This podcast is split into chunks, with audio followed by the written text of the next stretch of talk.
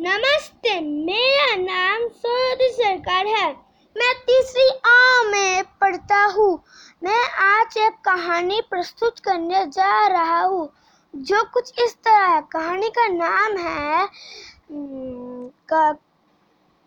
कौआ और चीटी। एक एक चीटी का धुन रास्ते से जा रहा था। उसमें से एक चीटी गिर गई रास्ते में। उस उस और उस झुंड से वो अलग हो गई।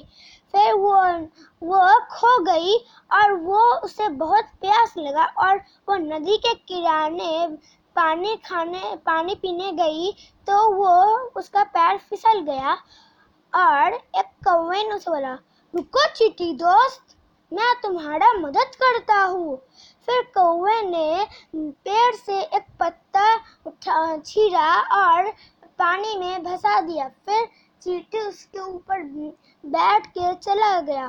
फिर एक दिन वो चीटी वहाँ से गुजर रहा था तो एक शिकारी उस कौवे को मारने के लिए अपना तीर छोड़ने ही वाला था कि तभी चीटी ने उसके पैर के ऊपर चढ़कर उसे ज़ोर काटा। फिर वो बहुत चीख, फिर वो चीखा और उसके निशाना चुप गया। फिर वो उड़ गया। फिर कौवे बोले, धन्यवाद, चीटी दोस्त।